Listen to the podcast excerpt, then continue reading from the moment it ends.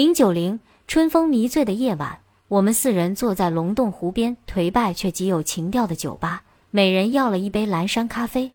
站长到吧台取他存放的半瓶波尔多红葡萄酒，老板诚惶诚恐，点头哈腰，送过一盘金黄酥香的小点心。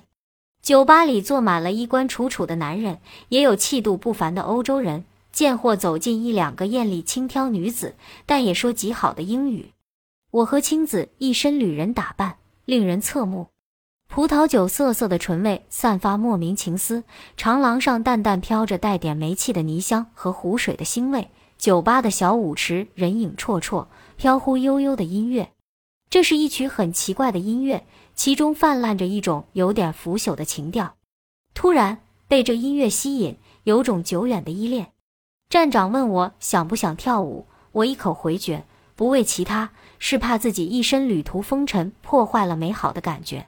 异国湖畔，春风迷醉的夜晚，因语言交流的滞涩，我们默默啜着美酒咖啡，被湖水吹凉的目光寻觅暖色，目光和冷峻迷人的情报官热烈焦灼，又挣扎着散漫开去，些许疑虑也沉淀于郁金香似的酒杯，用小汤匙搅一搅咖啡杯。发出叮叮当当的声响，咖啡的香气浓郁，令空气致命的甜腻。就在那有些轻浮、有些萎靡的香味里，心里充满着感动与葡萄酒激发的真情，神志清楚却分明要醉，仿佛一个荒唐艳丽的梦。我竭力想从这梦中飞出。我开始感觉和体验什么叫无法抗拒和慢慢燃烧。林乃迪指着吧台上调配好的一种叫“浪漫之夜”的鸡尾酒，温柔地问我们要不要来一份。粉红艳丽的浪漫之夜，色泽魅惑，令人心惊，似乎酝酿着甜蜜的悲剧。你怎么会知道美丽的浪漫后面没有潜伏杀机？遭遇激情不会是致命的邂逅。抵御诱惑最可靠的防护是恐惧和胆怯。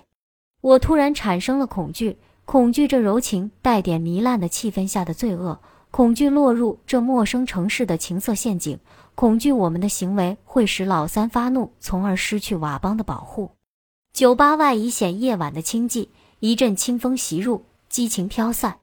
我仿佛突然从梦中惊醒，趁与这两个异国的男人什么都还没有发生，赶快逃吧！我摇头拒绝要任何饮料，坚决的起身，以免再坐下去会在这炎热潮湿的欲望里沉沦。明乃迪和站长大失所望，但不失风度地表示尊重我提出回瓦邦宾馆的意愿。青子若有所失，跟着我们出了酒吧。我甚至有点痛恨他为何显得这样没有底气，这样束手无策。盛满月光的湖水，银色的梦幻。站长的车停在不远处的空地上，我们的脚步踏在十字路上，发出马掌一样的响声。沉睡的大街小巷中，散发着一股清新的茉莉花香。走在前面树荫下的柔情的明乃迪不想放开青子的手，紧紧地用他那大而绵软的手与之缠绕。华贵的指环在黑夜里盈盈，人性幽暗处的美丽与温存在眼前晃动。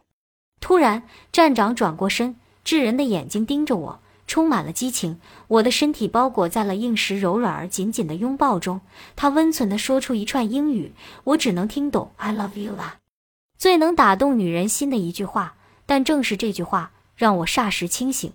我们不是韩剧里的少男少女。作为金三角的一个成熟干练的情报官，对一个贸然闯入这块禁地、风尘仆仆、灰头土脸的陌生的女子说爱，阴谋不言而喻。多么浪漫的爱，看起来很美。美永远和危险亲近，也和死亡亲近。眼前这个男人又展现了他的另一副面貌：纯黑的哀愁，又迷人又让人害怕。他行动的急切，显示了一种陷阱的诡异。我总觉得这种亲密之中暗含着风暴般的要挟和恐怖。他深色的脸像一枚毒果。我知道自己不是无坚不摧的铁女人。内心渴盼男人的呵护与爱，好想靠在男人坚实的臂膀，柔弱娇憨。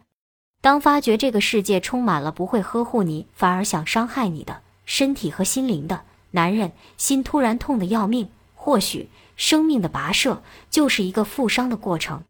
哦，危险无望的湖畔迷情，燃烧的激情冷却了。我挣脱他的拥抱，可以感到亚热带夜晚心热的风。我庆幸有足够坚强的神经，能够跨过自己心灵的那道坎。那种渴望发生一些美妙事情的高昂情绪，渐渐无可奈何地消失了。所有的人都突然感到十分失落。站长怅然离去开车，明乃迪无精打采地站着。青子在浓黑的树影下发声：“小鼠，你还好吗？”声音柔弱。我过去拉起他的手，感到同样冰凉。四人坐在车上，默默无语。